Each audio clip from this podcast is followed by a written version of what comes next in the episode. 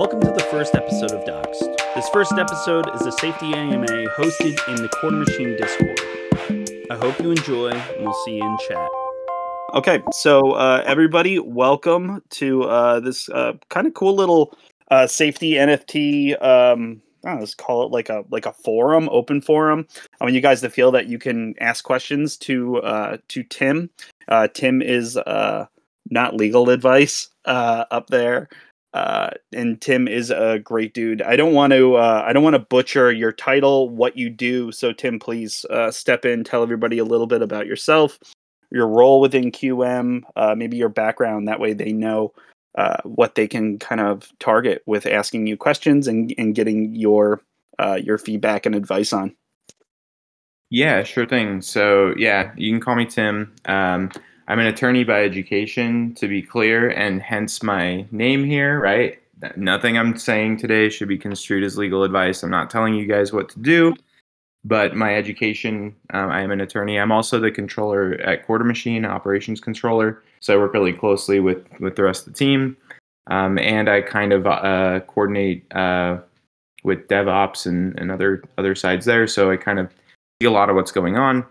Uh, I study um, blockchain regulation academically. Um, I write about it sometimes, and yeah, just generally a fan of the space. So um, I don't want to spend a lot of time talking about myself, but if you guys have any questions, like feel free to to wing them at me. What I'm going to do is try to go over a couple of best practices. I want a couple of people to lead off with questions, actually, if that's okay. Uh, maybe misconceptions, things they think um, about maybe wallets, uh, smart contract interactions. I, w- I want to kind of start there and we'll kind of go out from there and let it meander. We can talk about OpenSea, what might have happened.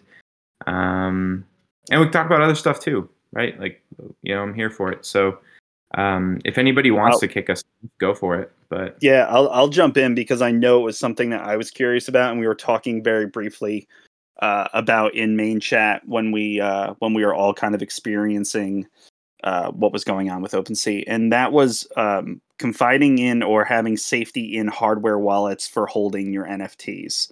Uh, mm. Is it considered best practice? What should we know about it?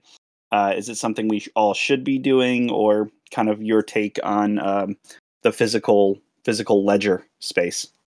Yeah, so I, I use a hardware wallet. I think it is a good practice. Um, I, I, you know, the best way to think about it, and I tried to, was trying to hint at this in in the chat, but chat's chat, and it gets buried really easily, right? What what a hardware wallet does is it gives you a, a, a pin, it gives you um, it gives you local control over some private keys, which should never be shared anyway, and it adds an extra threshold of security between um, basically you and an action that you're willing to authorize. So instead of simply clicking OK in MetaMask, there's an extra step, right? So where this might help is if somebody were to gain access to your MetaMask, um, but it's not you, or if somebody were wanting to purport to be authorizing something um, from your wallet, uh, they they would need that hardware verification to do that.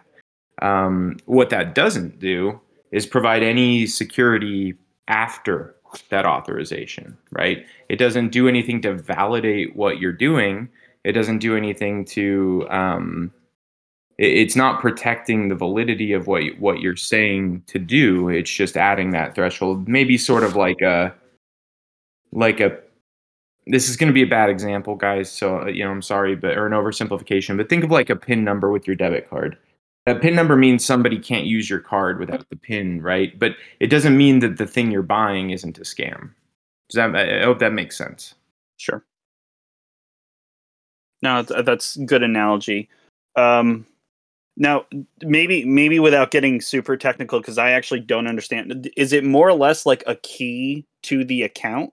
Is what it's looking like? Like when you said it's a pin based on like your say credit card like that analogy is a hardware wallet something that's physically storing the nfts where if it's lost your stuff is gone or is it something that simply is a, a physical uh, connect that will verify your ownership to then unlock it for visibility Yeah, so sort of. So basically, um, it, hardware wallets don't actually hold or store any of your of your tokens, right? That's maybe a, an initial misconception. So you're not putting them onto the wallet, right?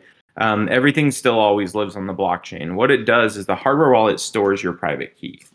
So it, it keeps the private key um, on the hardware device, and basically, it it controls the interaction right between the blockchain and your key. So um, that's really what it's doing at a slightly more technical level than than I said the first time. So they let you sign and confirm transactions like many of you may have done through MetaMask or through other Web3 tools. They let you do that through a piece of hardware rather than just through like a browser extension, which is software, right?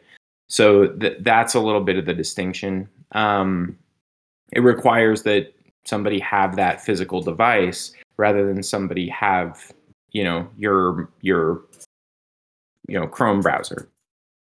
That makes sense.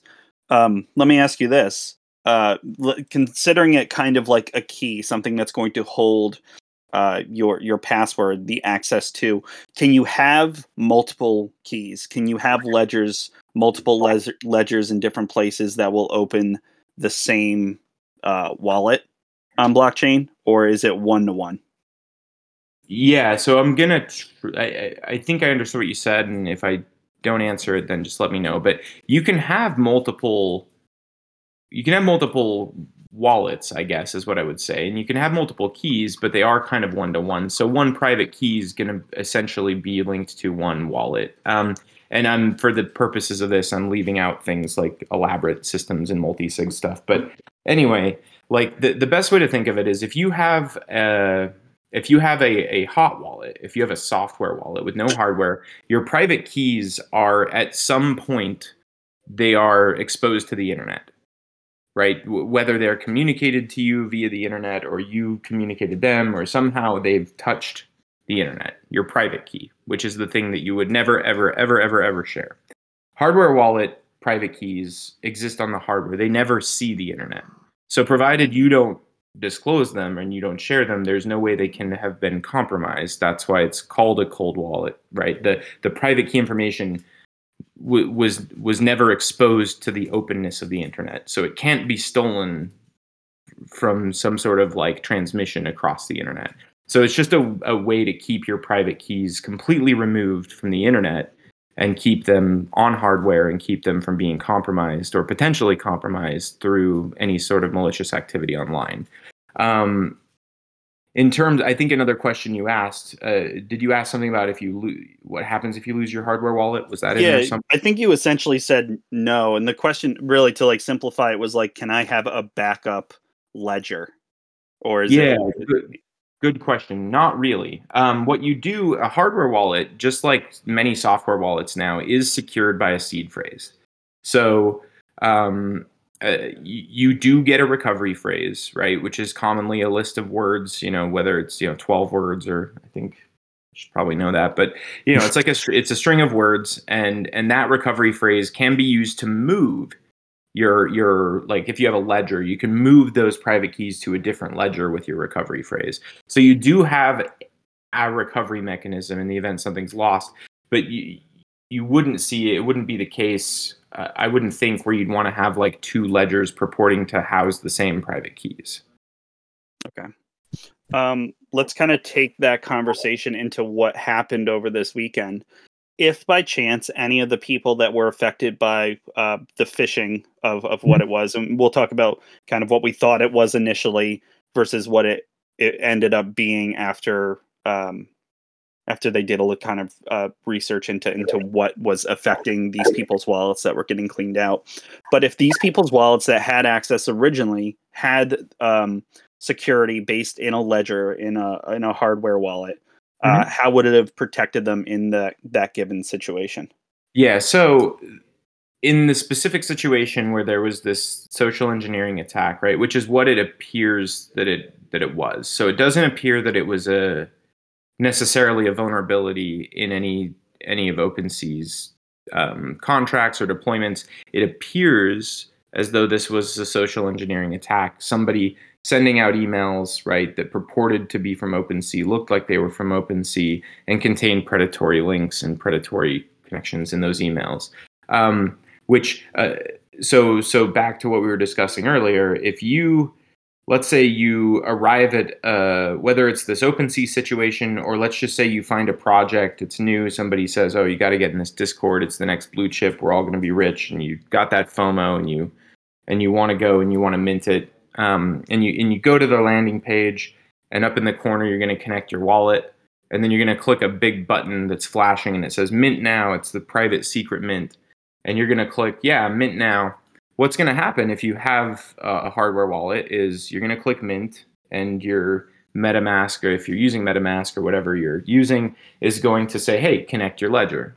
Connect your hardware device to verify this right? You can't just click a button. You got to connect and verify so you're going to connect you're going to plug the usb in if it's ledger you're going to enter your pin and you're going to go through the transaction and you're going to verify it what you've just done is you you've signed and and basically authorized a smart contract transaction. You think it's it's minting something because you clicked a button that has the word mint on it, but 99.9% of the time people aren't actually looking at the smart contract. They don't they don't know what they've just authorized, right? They've been told that they're going to mint a cool new token.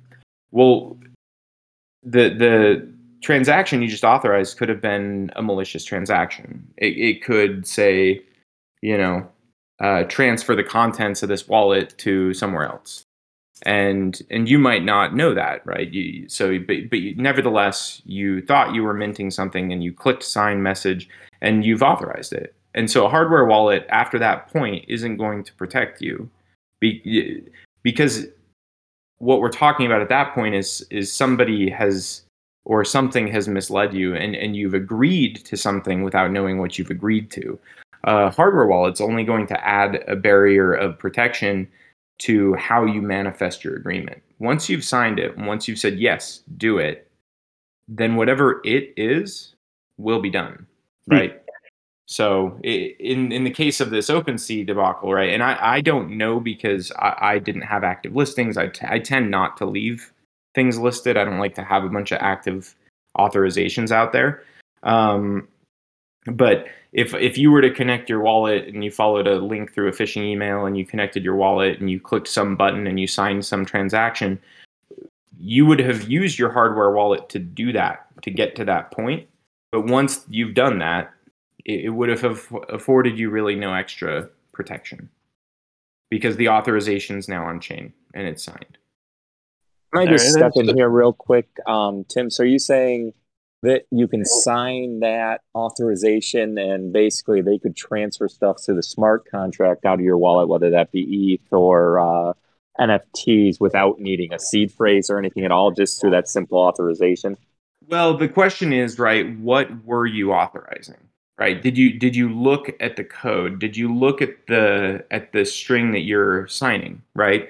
So there's this implicit trust that when you go to a page of an established project that you trust and you connect your wallet and you click to mint something, right?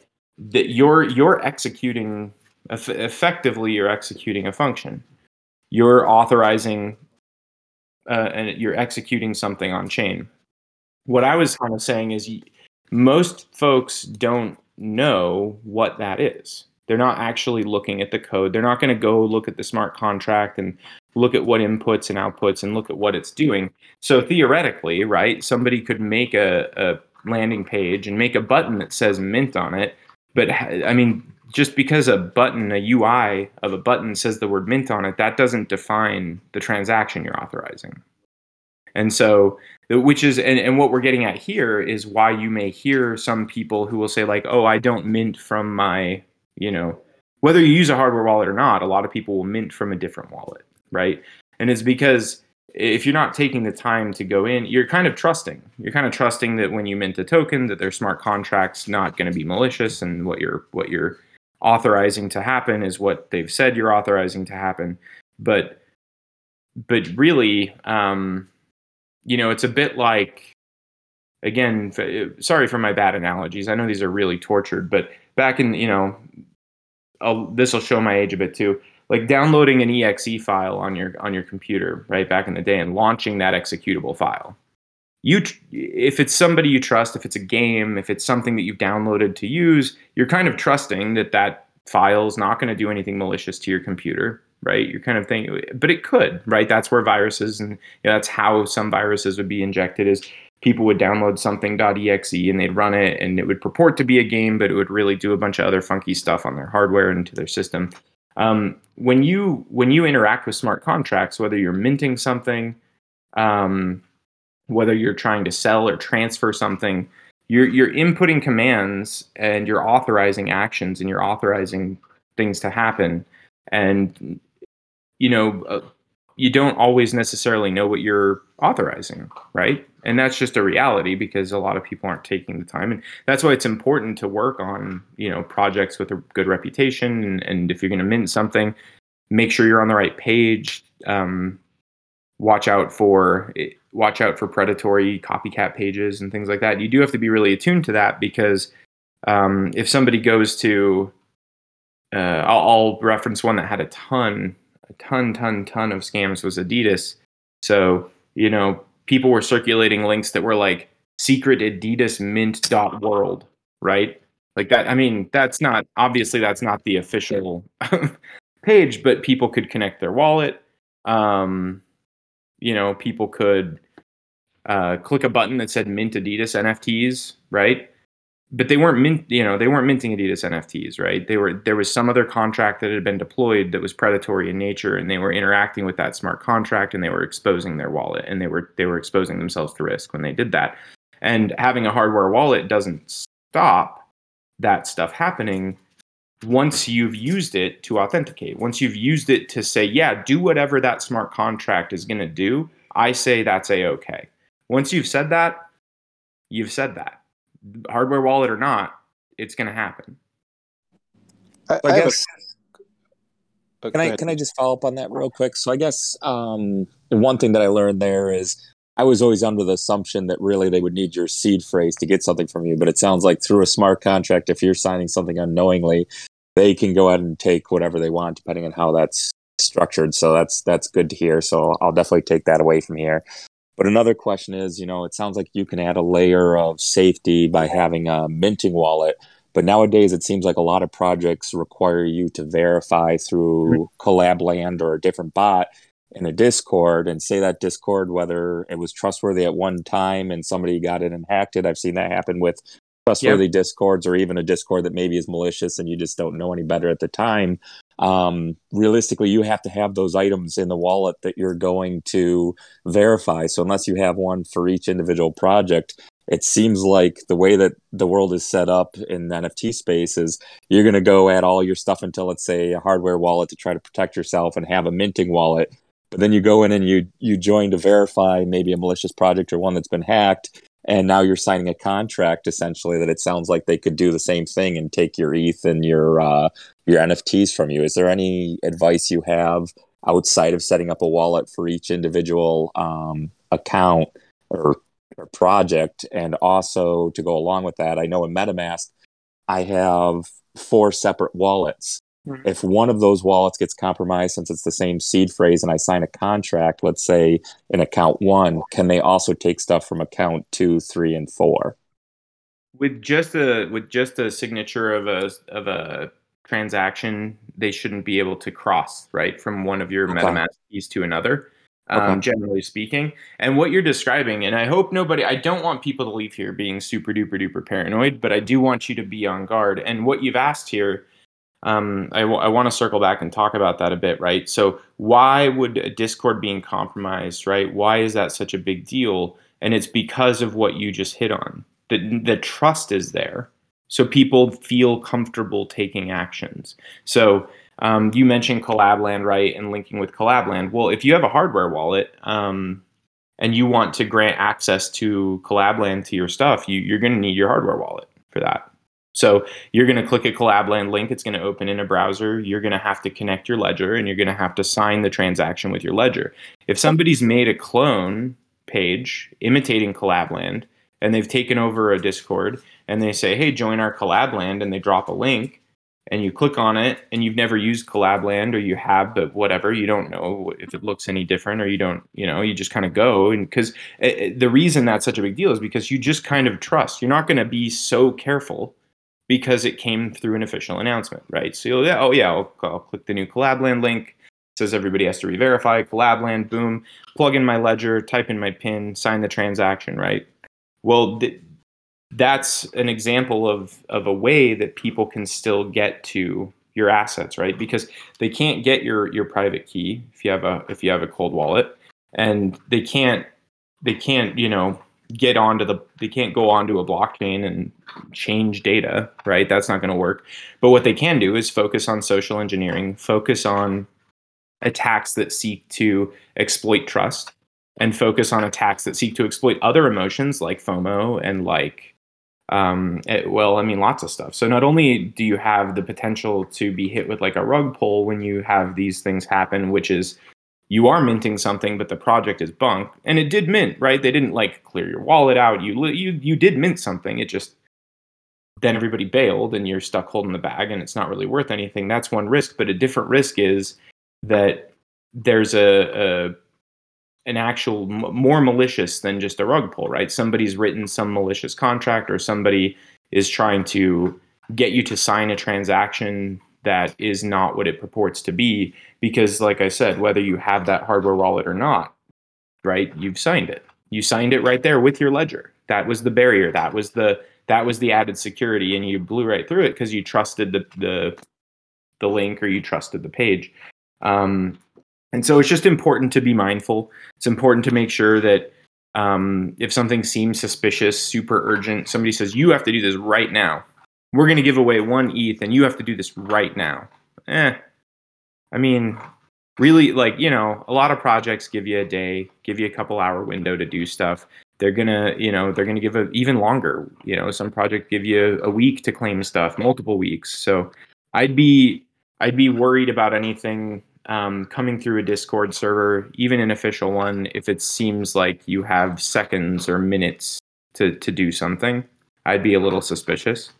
Um, I would also, you know, we we kind of got well, I got off track because you know if you guys don't stop me and ask questions, like I said, I'm gonna ramble a bit here. But um, I you know getting back to uh, you know projects that that maybe aren't as trustworthy, right? Like minting from a different wallet in your MetaMask. You know, so you use a certain MetaMask wallet to mint, and then transfer stuff right into a different one later. Because then, um, if somebody gets a whole, if somehow in any way you've authorized something from the from the first MetaMask that you used to mint, that's generally speaking not going to translate over to to the other one, right? Like you can you can kind of separate it yourself. Um, the the downside there is it's it's gas too, right? Like you know, I don't like that I have to pay after I mint a project and I pay gas to mint it, and then I got to pay more gas to get it out of that wallet. Um, that's not great, but it's it's all risk balancing. Um, I'd be lying if I said I've n- I'd never minted from my primary wallet, and I probably shouldn't. you know, like I know I probably shouldn't, but it's it's it's that risk, it's that comfort level. You kind of make decisions, right? Who you're doing business with, what websites you're doing business with, and, and what your comfort level is. And you just kind of have to assess that. Um, I also know loads of very technical, super, super smart people who don't use a hardware wallet at all. They just don't. It, it's not a reflection, I don't think, of like your. It, it doesn't reflect your your skill or acumen in the blockchain space. I don't think it, it reflects intelligence in any way. I don't think it says anything about that. I think it just says something about um, your risk tolerance, your comfort level, and you know if you feel comfortable with or without it. And that's a personal decision, right? Um, I, I wouldn't want somebody to be like, "Oh man, Tim said all this horribly frightening stuff. I'm never going to mint a project again," and then you miss out on something you would have super enjoyed. Like I, I don't want that to happen. I'm a big believer in the space and I want to I want it to grow and I want people to participate and I want projects to succeed. Um, but that's why I think doing stuff like this is important and I think just understanding what could happen is important. It might make you look twice at a URL. It might make you look twice at a Discord announcement or an email you get. Um, and you know, this is a good community. It's a quarter machine and and other communities, right? If if you get a weird email and it's from OpenSea, you can be like, hey, did anybody else get this email from OpenSea? What's going on here, right? Generally speaking, people are going to try to be helpful or um, hey, is anybody else in the XYZ Discord? Something, God, there was a weird announcement, right? Like, you know, if something looks odd, you could speak up and say it, but do that to a different place, right? In case it is that Discord, in case that Discord is having issues. And those, I mean, unfortunately, they seem to happen, right? You, I've heard about decent sized ones, maybe monthly, right? I mean, it happens, but it, you know, it's it's not as though it's happening daily. So I think it's it's just going to be this is a, a new space, right? It's new technology there's a lot of potential for fraud. There's a lot of potential for people who are really determined to take advantage of people to have avenues to try that. And um, and I think a healthy dose of being on guard and just understanding the risks of these kind of everyday things we do now. Understanding the risks of um, you know, interacting with a new project that you've never interacted with. I it's funny. Um, so uh, I, I, mentioned Adidas. I'll go back to it again, um, just because the, to me that was a, a, really good case study. It was a really good thing to watch because there were so many new people brought into the space through that, and and it was really it was cool to see, but it was also it pointed out a lot of things right about um, kind of how people who don't have a background right the, the learning curve they need and and I spent a lot of time in in the uh, Adidas uh, part of the Pixel Vault server right around Mint. And um, but anyway, so even me personally, uh, may have been a couple months ago now. Adidas finally tweeted that they set up their own Discord. They were they were piggybacking on a project called Pixel Vault, and it was a great long established project that was helping Adidas. And you know they said, oh, we finally have our own Discord. They had an invite. The invite was circulated through Adidas official Twitter it was circulated through Pixel Vault's official announcements, and I still like was super super like had my guard up, was afraid to interact with anything in it for like a week, even though like eight different official sources were like, "Hey, Adidas finally has its own Discord. Here it is. This is the real one. It's finally moving out of the nest. It's got its own place. Check it out." I still didn't touch the collab land right away. I, I mean, I almost didn't join it for a bit because you know after a few days if it were something weird i i would hear right but even hearing from two or three sources that i absolutely trust and that have some moniker of authenticity be it like a you know twitter verified adidas account and pixel vault's official announcements both i was still like i don't know man. I don't know if i'm going to connect collabland yet. I don't know if i'm going to yeah and and i think that's I think that's such good advice because going back to like using not use your primary wallet for minting almost sounds like a false sense of security because if you're going to verify or join and through collabland or something later on with your hardware wallet that has everything else on it all your projects on it that you move to realistically you just kind of protected yourself from the minting contract having uh, a malicious uh, set set of uh, coding in it whereas if you put everything into hardware wallet and you go to join Collabland and it's a malicious contract, you're basically still risking all of your assets being in that secondary wallet, no? Right. And that's what I was saying. I don't want everyone to, I, this isn't meant to be doom and gloomy. I don't want everyone leaving here like, oh my gosh, super paranoid. This is the worst. but you're right. These are all different risk avenues. These are all different potential vulnerabilities that, that one has, right? And I did want to mention we, we were talking about comfort level with established projects and um, and minting from a second wallet. And there was something I, I wanted to get back to because um, you mentioned it earlier. Is you know projects that not only ask you to connect with Collabland, but there are projects who will say, "Hey, if you hold a certain token, then we're going to whitelist you, right? Or we're going to say." Or allow list, right? I hear allow list a lot, which I like too. So, you know, we're going to allow list you if you hold, you know, this other token. Um, sometimes, right? Uh, what I don't like about that all the time is that if they do that, they they often reward with that access the wallet that was holding the token, right? Which isn't the wallet I like to mint from. So it's like, well, cool, you've put my wallet address on an allow list, but I really don't want to go and, and use that. And I've actually passed on a project that I had oh. allow list status on before because I didn't want to. I, I asked them, I said, will you change it? I said, can you, if I give you a different wallet address, will you give me access through a different wallet? To, and they said, oh, you know, maybe we would, but it, you know, we had already had to get them over and, and, and there, there's some truth there, right? That that information needs to be set. And so they said, oh, we can't change it now. And I said, that's cool. And I just didn't mint it because the only way I could have, even though I had access, was to mint it through a wallet. And I didn't know the project that well. And I just didn't do it. And that was my personal choice, right? I, I actually know somebody who did. And that's fine. Everything is fine, right? But it was my decision. And I was like, eh, you know, I just won't do it. And and what I was trying to get out of that is again, most of these communities are friendly. Most of them have good teams and they're supportive generally. And if there is time to make changes or accommodate certain people, um, they often do because I've had a different experience before too, where I had a allow list on a project and I pinged a mod and said, "Hey, you guys gave me this speak. You know, I got I got on the allow list because I hold certain NFTs. That's cool. I appreciate y'all doing that. Can I give you a different wallet address? It's the wallet I would like to go and mint from. I don't want to mint from the wallet that you that you checked. And they said, yeah, sure. What was the what's the you know again all public keys. Never ever ever ever share a private key or a seed phrase. But it was you know what's the public key of the wallet that we recognized and what's the you know what's the wallet public key that you would mint from. And I sent it to them and they said, cool, we swapped it. You're good. And I was like, great, thank you. And then I can go and mint from my mint wallet right? But the the point is, people won't always do that. You're going to have situations where even if you try to keep minting separate from other things, separate from other other other things, right? You can't always do that practically because somebody's going to say, "Hey, you can come claim a token based on tokens you already have." And and you should feel okay doing that, right? But but it's but again, have take your breath, double check your URL, right? Double check the community and, and make sure it's one that you're in and comfortable with. Um, because it's not like a no, never do it.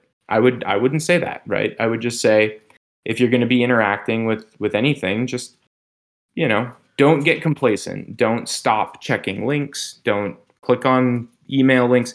And and I bring this up because open a lot of people click that OpenSea link, and I'm like, look, if that email had said it was from like Wells Fargo, everybody would have known not to like you know not to click on stuff like that most people do right like if you get a if you get a, an email that's like nigerian hey, prince yeah we're your bank we're changing our debit card stuff over click this link in this email and we're going to fix it up like i think fewer people would have clicked on it but i don't know because it's because it's smart contract and there is a sense of urgency and it's OpenSea and it's like I don't know. I think people clicked on it that wouldn't have clicked on one that tried to be phishing and look like it was from a bank. And I you know it's interesting but you know just just stay just, just keep your you know it's okay to keep your guard up and it's okay to to mint you know and, and go to websites and connect your wallet and mint stuff and it's okay to do that from your you know from your wallet where you keep your you know a couple of your nfts and and it's okay to to do these things but you know the same rules you just need to kind of always have that baseline guard level up. If you know, if there's a link in a Discord announcement and it looks at all different, or they say it's different, or they're updating something, that's fine. Just reach out to some mods officially, or um, you know, post to the community generally, or you know, ask somebody that you trust in the community. And again, it's little details. And so I don't, I don't oh. want any oh. sense of paranoia. I just want people to keep that attention to detail as they navigate the space. Um, if I may share, um, I posted a freaking essay in main chat, but it was a couple weeks ago on Super Bowl Sunday. There was this tweet, and it was like, "Oh, this new hype project, stealth drop in 30 minutes." And so I was like, "Oh, what's this?" I had FOMO. I was like, you know, piqued my interest. Mm-hmm. The it looked for like it was posted, retweeted by some reputable looking Twitter account. I go in, the roadmap looks sick the you know the discord is popping off like literally hundreds of people joining. Everyone's super hyped. And then you know i i meant because i'm like this is going to be an easy flip. Like easy win you know get in get out have some eth uh, but it turns out you know 72 or like 48 hours later the discord's gone. The website yeah. is still there. And it was just a rug. And you know i didn't i didn't lose that much but I did lose, and it's like I don't have the, you know, I don't have the money to like be minting rugs and like getting scammed, and now it's like, you know, like so I I just have to budget for the other mints that I do have my eye on, but it's like even even the websites like it looked legit, the project was legit. There's an actual listing on OpenSea, but you know they just rugged and now I've got like these bunk NFTs in my wallet. Yeah, no, and it's so first of all, like thank you for sharing that, right? I I am a big fan of sharing experiences like that. Again, I don't think they reflect anything about anybody. I will also fully admit I've minted projects that have rugged. Um, I minted one that I didn't think would, right? It happens. It's it's not it's it's kind of a reality of the space we're in. Sometimes they're intentional. Like this one sounds like it was intentional, right? Because of the timing. Sometimes they're not even intentional, I don't think. And and I've I've again, I kind of try to hang around in servers and watch stuff and you know, I've seen some where I think like, "Oh my gosh, day 1 I'm in there, I'm like, "Oh, this is going to rug and I'm going to I'm going to lurk in here and watch it. I want to watch how these people reassure. I want to watch this behavior." Right. And then like few months go by and it gets built out and I start seeing art and I'm like, oh, I mean, maybe not, right? But then there's other times not a rug, even though there were these red flags and it totally yeah. looked like a scam. Yeah, and, and, that can happen, or maybe I mean, but then again, right? It's like that that little. I just want everybody here to have that little voice all the time that says, "Check that one more time." That's it, right? Not never do it. That's different, but you know, check that one more time. And um, when you make a decision to mint a project, a hype project like that, I think that that's part of the calculus that everyone should go through is is that this is effectively I'm going to try to make money on a quick flip. This is going to be easy money if I get it and I'm going to lose it if I don't, right? You need to have that I think you need to have that as part of the calculus. I think you need to understand that that's kind of the the moonshot you're going for if you're going to participate in hype projects. I right. Um, I haven't right. I haven't done very many of those. Um, and like I said, I, and I also one one thing that I do sometimes is I do participate in projects that are quasi derivative. Sometimes meaning like maybe it's like a so you know a group that owns a bunch of Bored Apes and they turn them into different artwork and you know like sometimes th- those those are easy targets for people um you know i think because they they try to ride this this uh the validity the of train wave. Yeah, it's hype and it's like accidental association right? Because i mean honestly because this is so early we're all early to the space here and there are people who honestly would see like I'm trying to think. I don't know the names of some of these projects that weren't super, you know, legit, but like baby Bored apes and like Bored ape housewives and stuff. They don't know that those aren't related to Yuga Labs. They don't know that those aren't part of the same thing. They don't really understand why Bored apes were even so successful, and so they just think, "Oh, cool, I'm going to make a bunch of money," and they don't really understand why they may or may not and what went into it. And so those projects, I think, have a higher degree, and and the um one of the projects that I was in that that was a rug pull was a kind of derivative art blending project that wasn't officially associated with either of the projects that it purported to kind of be be you know I guess and they were just riding the hype of each one. Yeah, and I knew, right? I'm like, okay, well, either this will be a thing for a minute and it'll have a quick moment, or or won't, right? And I I went, you know, I was like, ah, whatever, you know, I'll give it a go. And sure enough, you know, dropped like didn't mint like I think I was like only like two people minted after me. Like I must have been late in the people getting taken. Like you know what I mean? Like I felt I was like, ah, oh, geez, come on. But nobody I, I was minting because everybody realized it was yeah. Right, right. And it's like, you know, you go into those because it, it is, it's like the well, no, but maybe like they're just waiting to put the word out and we all get it, get in early, right? The people really, really feed on FOMO. And the problem is that's the same emotion that would normally drive somebody to dive into something that could potentially be really cool, right? It's it's kind of the same feeling and people kind of find a way to take advantage of it, right? So um you know, it, it's difficult to parse out and I think as long as like as long as people like and i'm going to repeat this over and over and over again because i feel like uh, when we have these conversations right a lot of people are like well i'm just never going to connect my wallet to anything. And it's like well i don't want i don't think that's the right answer.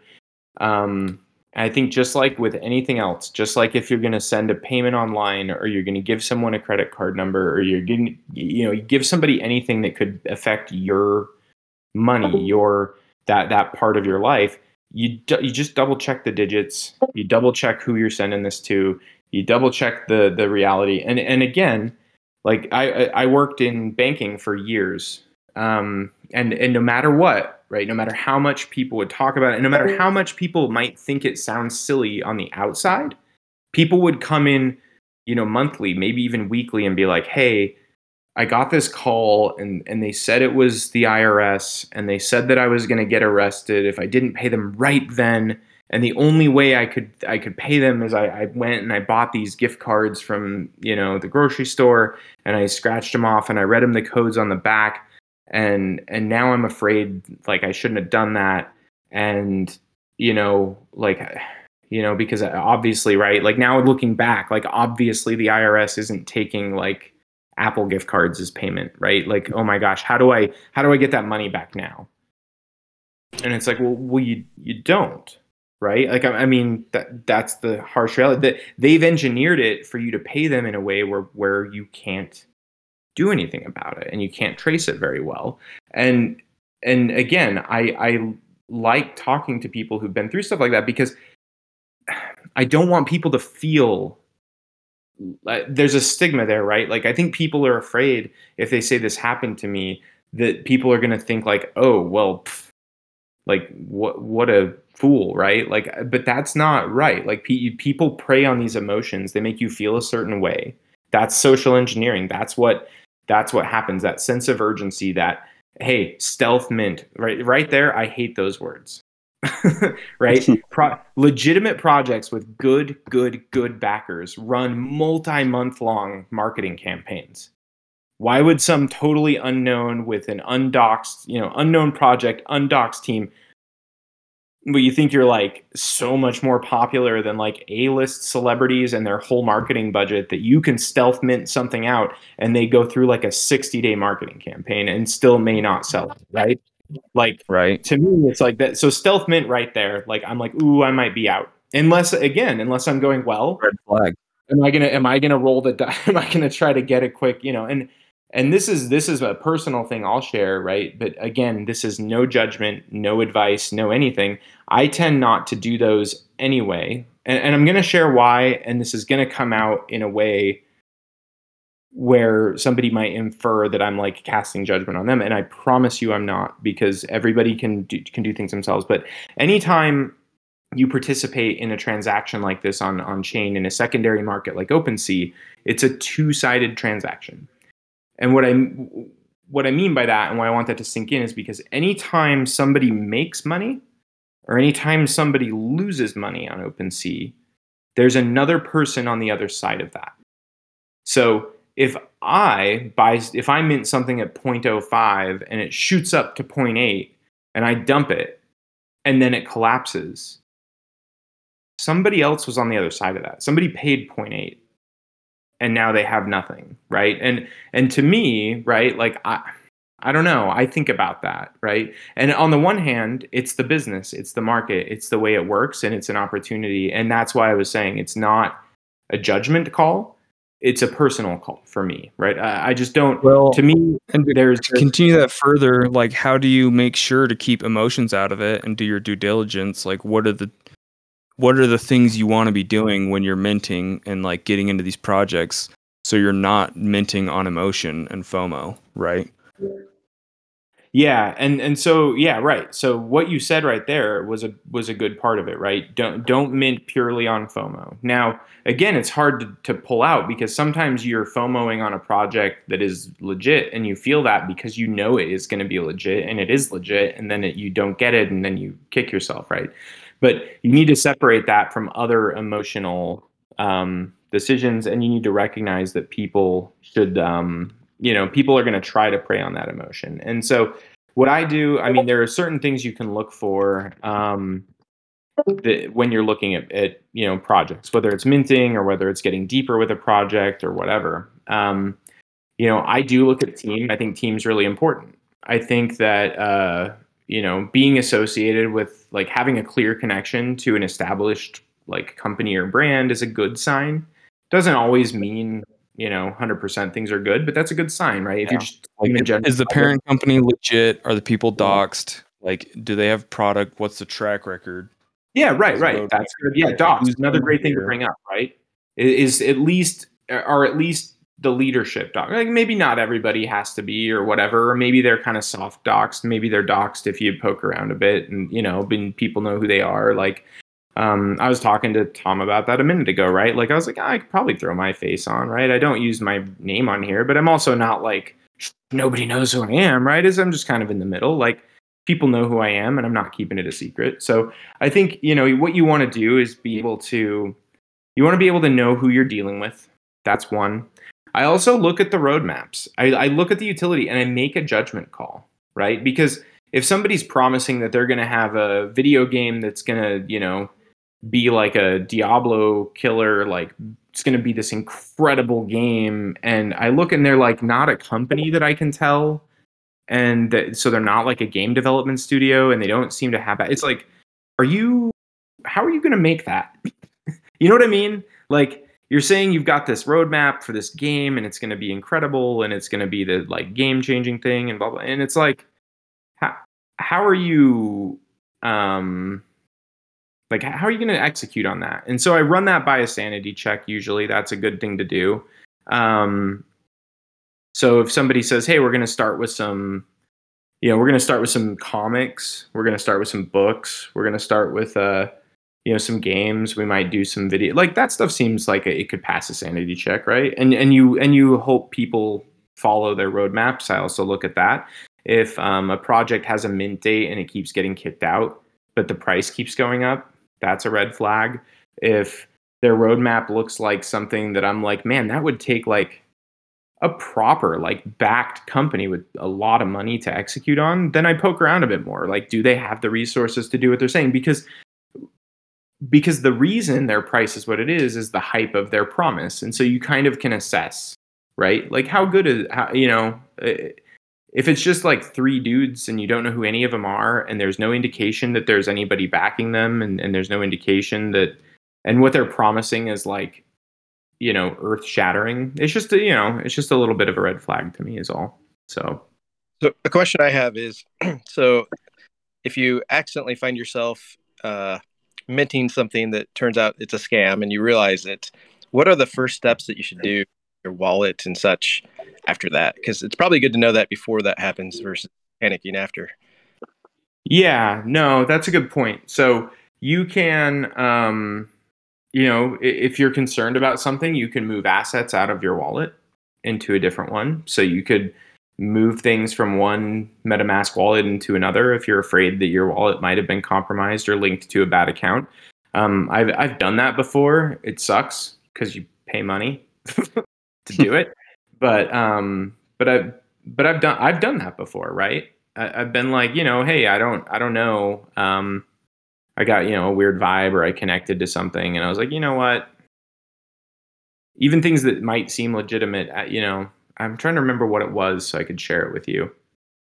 Is it, it is it like- enough to disconnect your wallet from the websites, or is it like people can save your address and still like maliciously request and like initiate transactions? You know, I would I would recommend disconnecting from sites that you're not actively engaging with anyway. And do, do you if I guess we're we're audio only, but if you if you don't know how to do that, let me tell you all what I mean. When you go to a website that you've connected with before, um, and you've like connected to Mint or you've connected to do something, when you land on that site and you open up, if you're using MetaMask or a similar extension, you're going to open up your extension and you're going to see a little green um, connected, a little green dot that says connected next to your wallet's name, the nickname of your wallet. You can click on the word connected, and then it's going to open up a little thing that says, hey, you have an account connected to this website. And you can click the little three dots next to your wallet, and you can click disconnect, disconnect this account from this website. That's a good practice. I think people should do that when they're done doing stuff on a site. Um, I don't, you know, I don't always do it for everything. Um, I don't like disconnect from OpenSea every time I'm done looking around on OpenSea, for example. But um, if I go to a page that I'm like usually never at and I'm going there to mint something and I connect and then I mint, I will disconnect when I'm done minting. Um, if I'm going to claim something, if I'm going, you know, I mean, it's just a good practice. I don't think that necessarily even has to do. Again, I'd kind of analogize uh, that to like, you know, signing out of your online bank when you're done, right? It's not like if it's your own computer, you know, it's not the end of the world, right? It'll probably, you know, be fine. But but I think that's a good practice. So if people aren't doing that, I think it's fine to do. And then all you have to do to undo that is just reconnect, which you can do again, right? In MetaMask, you can click right on it and you can click where it says not connected and you can click connect. So you, it's not going to to hurt you to do that in most cases. Go and revoke. Um, say say you did that. You went to a website. You were in a hurry. You clicked mint, hypothetically, and it just sent ETH somewhere. Didn't mint, and you were worried of what else you just did. Do you also go and revoke um, and see what's connected and go through that process too, or what's your thoughts? Um, yeah, so once a transaction's maybe I didn't understand your question, but once a transaction's been successfully processed, right, you can't really revoke it. If you're talking about a listing, though, um, I, I mentioned this before, and and it's not because I had this like crazy good foresight, and I'm like, ooh, I was right. Um, but I don't like to list things that I'm not looking to sell imminently. A lot of people will list stuff and they'll list it for like a way high amount or what seems like a way high amount. They just like I don't I honestly don't know why. I don't know why. People maybe because having them listed at high amounts they think is good optics for a project. I I don't know. I'm not saying that's good or bad. I don't like to list things on LooksRare or OpenSea unless I'm properly looking to sell it and I'm actually putting the price I'm willing to take and I want it to happen pretty imminently. Um, and and it's partly because I don't want to have a bunch of authorizations floating around, right? That that say, hey, I want this to happen if because what that looks like in effect is I'm signing today that if X, then Y. And I'm, I'm agreeing right now, right? Well, I might forget about that. Circumstances may change. A project may get revitalized or is there more hype. And then I got to remember to go and revoke that authorization. And, and I have to do it. I have to take an affirmative step to revoke it. And I don't really like that. Um, and and again it's my and i i sit i had that qualification in there because i'm not trying to see like oh i was super smart about this. But i think that's a lot of what has been biting people with LooksRare and with some of OpenSea's migration is that it's these old authorizations. People who like listed their Bored Ape for 10 eth way back in the day uh, because it was like one and they authorized it but then they like disconnected and they maybe thought they canceled it and they didn't ever see that authorization again and now somehow with this migration those are reactivating and and people are executing on them right because they're the minimum bid is well above it and so boom it happens right? So i think again it's just being conscientious that that this stuff is new it's exciting um, but you don't want to treat it like um, you know like a super super super efficient well built out like 30 year old infrastructure because it just isn't. You know you can't you can't treat it like you know placing and managing an elaborate like you know stop gap stop loss limit order tier that you might build in on like E*Trade or something like it, the infrastructure just isn't that yet and so you you you know you probably don't want to treat it that way if that makes sense. And i'm seeing now i, I wasn't in main chat i was in a different chat. So it looks like a couple folks had pinged me and said they had some questions. And thanks for doing that because as i've already said i'll talk nonstop if you don't stop me. So to your credit you were trying and i didn't see you. So whoever that i think it was who did we have? Friendly reviewer maybe and i know taco lord just talked but Anybody with a question? Yeah, I've, I've just been butting in when I need to. good. Okay. Well, perfect. That's that's all good. So, I don't yeah. want to keep you for too much longer either, Tim. But I do have I do have one question, or maybe it's something that we can kind of tag on to with this group of people, or maybe show like find engage the interest within the community. But essentially, what it comes down to is understanding what we're looking at and what we're signing, and that would come with understanding how to read a, a smart contract. Is that something that can be taught or at least walk through or, or show key steps in understanding what we would be looking at with signing smart contracts? Um, something we I, could probably do with the community in the future? Yeah, I mean, I think I think yes and no, right? Like, I mean, I don't feel like everybody should feel a compulsion to to have to do that, if that's fair, right? Like, uh, what I'm getting at is I'm a big believer that this technology needs to be um, accessible, right? I, I, want it to get to a point where we're not worrying about all this rather than trying to get to a point where everybody feels like they have to be like a level two software developer to function safely um, or whatever, right? I don't know. I was trying to, I was really going for a GoldenEye poll you know, yeah. where, where, she's on the guidance system. I was going for that. I couldn't remember it. I blew the joke, but um, eh, I, I think um, you know, I, I think we could, we definitely should, we'll keep these going. This subject matter, I, I, think, is good. I hope people are finding it valuable and enjoyable. And I, and I hope it's not coming across as doom and gloom. I'm trying really hard not to. But uh, I think we can keep it going. I think we can have best practices and standard tips. Um, a couple of things to keep in mind. Um, a lot of great projects use fairly open source contracts. A lot of this stuff is very transparent. Um, it, it is kind of a matter of knowing how to look at it. But even then, guys, like I'm not gonna lie, I don't go read full smart contracts before I mint every pro. You know what I mean? Like it's just not it's not practical. And some people might, and that's great. Um, I use proxies. Like I'll I'll look at teams, I'll look at roadmaps, I'll wait until people have engaged with a project for a little while. Sometimes I miss out on alpha, sometimes I miss out on stuff because I wait a little while. Um, usually, well established projects are going to be there, right? Like, you know, they'll be there.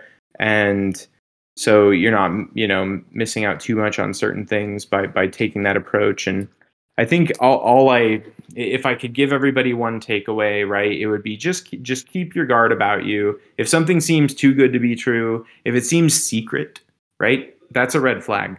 Nothing should be secret. This is a marketing move, right? This whole space is hype and marketing and having your the word get out there so your project can blow up. You know, like the worst way to do that, not tell anybody about it. so like if you're the only one who knows according to this thing right like that's a red flag and and why you like why is someone telling you this? And you know there, there's all sorts of stuff in there. And there are discord servers that i've joined and i'm like this whole server could be like an elaborate social engineering job for all i know right? Like just whipping people up like rug pull servers and stuff like people may have seen and, and we've talked about. Um, just just keep your wits about you. Use your, the same common sense you would if if you get an email from OpenSea. Treat it like it would be an email that somebody says that that they're your bank. You wouldn't you know you wouldn't click a link and put in your credit card number and your social security number through an email. So don't put your keys and don't don't sign transactions through an email. Right. Um, but I've I've gotten some advice, and maybe this is overkill, but it's like someone told me that they don't they don't buy into any project unless they've already done 10 hours of research through the white papers and i don't know maybe that's a little overkill but it's like better safe than sorry. Yeah that's an interesting point right? So white papers can be useful tools. Um, they can be simple. Some are simple and fun to read. Some are super technical and hard to read. Um, some pro- a lot of projects don't need them. Um, a lot of sharing what white papers are. Oh yeah, sure, sure. So it's usually a summary of the economics behind a token project. It's going to talk about token supply, token economics, what you know, what events might cause tokens to be put into or removed from circulation, how much of a token supply is going to be held in a treasury, how much is going to go to developers, how much is going to go to community. Um, it's going to talk about the tech a little bit. It's going to talk about the utility like what is this for how is it going to work why is there going to be demand for this to be exchanged um, that's kind of a, a, a, summary of what one would expect to find in a white paper. Another common term is light paper. Um, that's basically what i just said but maybe on a page or two and with way less detail. I think a lot of nft projects feel the need to put something up and call it a white paper. I don't know if a lot of nft projects need one. Um, they're not they, they're not trying to create an entire elaborate economy like a like a mat like a fungible token with hundreds of millions of tokens in supply with this like metered, you know, supply management mechanism and whatever, whatever. I think it's, um, I think NFT projects for me, I, I would even say like a light paper or a roadmap are good things to review. Team is a good thing to review.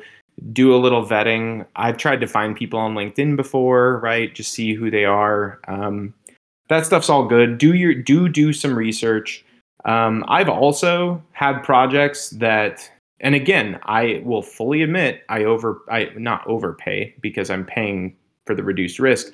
But there are projects that I haven't minted and I've just waited and bought on OpenSea, honestly because I didn't want to interact with the page and I was like, well, I'll just buy one. I'll just wait and I'll buy one on OpenSea, right?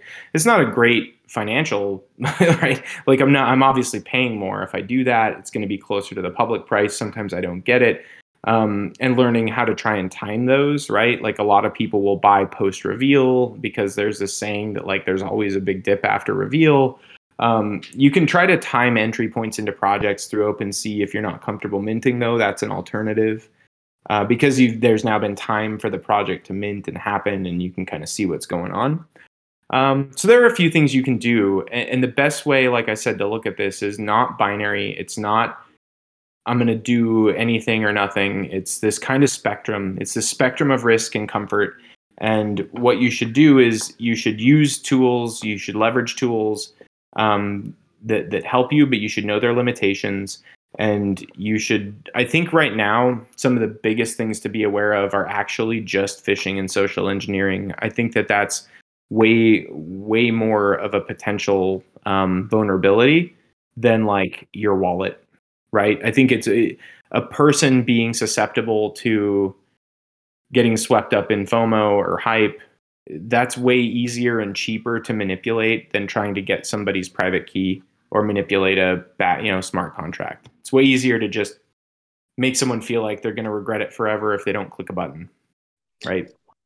Something well that Yes, t- something maybe for a future one, like Tom was saying about contracts, maybe something easier would be is just examples of MetaMask signing and mm-hmm. what what various uh, things look like of what we're actually signing would be maybe an interesting one.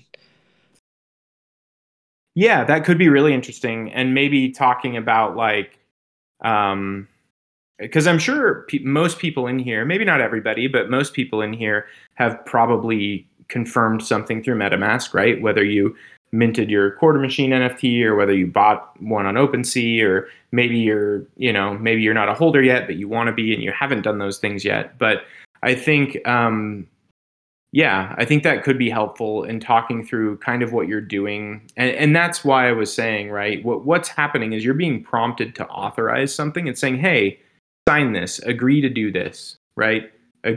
You, you submitted, basically, you submitted something that said, I want X to happen. And they're saying, so confirm that, right? And again, if you don't really know what X is, then it doesn't then confirming it's irrelevant like it's like you're just signing a blank check right? If you yeah. if you don't know. And and I'm, again it's not to say that you have to know and you have to go look through and read the contract which maybe remind me for this too because we're going a little over time but um, another thing i could do is not that i think anybody here should know how to read this right? But i could show people how to maybe just peek around Etherscan a bit, look at transactions, just kind of bring yourself up on some of the tools that are out there to look around. You can find most smart contracts. People publish the address of their contracts, um, and you can find them and you can look at the code. A lot of this is open source. It, it's not, you know, uh, not everything is, but a lot of it's open source. And so, um, projects that have transparency, that's a that's a good sign, right? Projects that don't, that's a bad sign. So um, yeah, I think it's just a matter of to to wrap up my conclusion, to conclude the epilogue of my conclusion. Um, this is this is kind of a, a, spectrum of risk and reward and, and and your own personal comfort level. And you're the only person who can decide what you're comfortable with and what you're not. And and that's how you should approach this is with a healthy dose of skepticism and an eye toward detail. If a url looks wrong it probably is. If an email looks funky, even if it doesn't look funky, and you're like, ah, why am I clicking a link in an email? Everybody here's not to do that, right? Probably don't do it. So just keep those eyes, keep your wits about you, and and understand that this is kind of a new and speculative space and you can never be risk free so um yeah i mean it's it's it's just kind of what it is right now and the best you can do is be safe and and keep true to your what you feel comfortable with if everybody's pressuring you to mint something or you're going to miss out it's okay to not if you're not comfortable with it you know yeah tim well said man thank you so much um, I, I for one really enjoyed this. Uh, I look forward to doing it again. I don't know if it's something we'll do weekly, but uh, we can definitely plan out for a little bit in the future. Um, and then maybe we'll set up like a uh, we'll set up like a thread so you guys can ask questions that are related to uh, safety, securities, uh, and the, these more technical questions that we can pose to you uh, the next time we do have one of these uh, these little uh, Hangouts. The other thing we can do is also share screens. So if you do want to break down contracts and kind of show us back end Etherscan how to navigate that, that's something we can totally do too. Yeah, no, I'd be happy to. So, um, yeah, I would be happy to. So we'll plan on it again soon. And thanks everybody for the gratitude. I'm happy to be here. I'm happy to do it. I love the community, and, and with that, I'm gonna I'm gonna bounce. But thanks Awesome. everybody. Awesome, guys. Thanks so much for coming and hanging out. And um, I'll see you guys back in main. Thanks, guys. That was awesome. Thank you, everybody. Ah. To be a part of future live recordings, head to quartermachine.io and join our Discord. Listening. We'll see you in the next episode.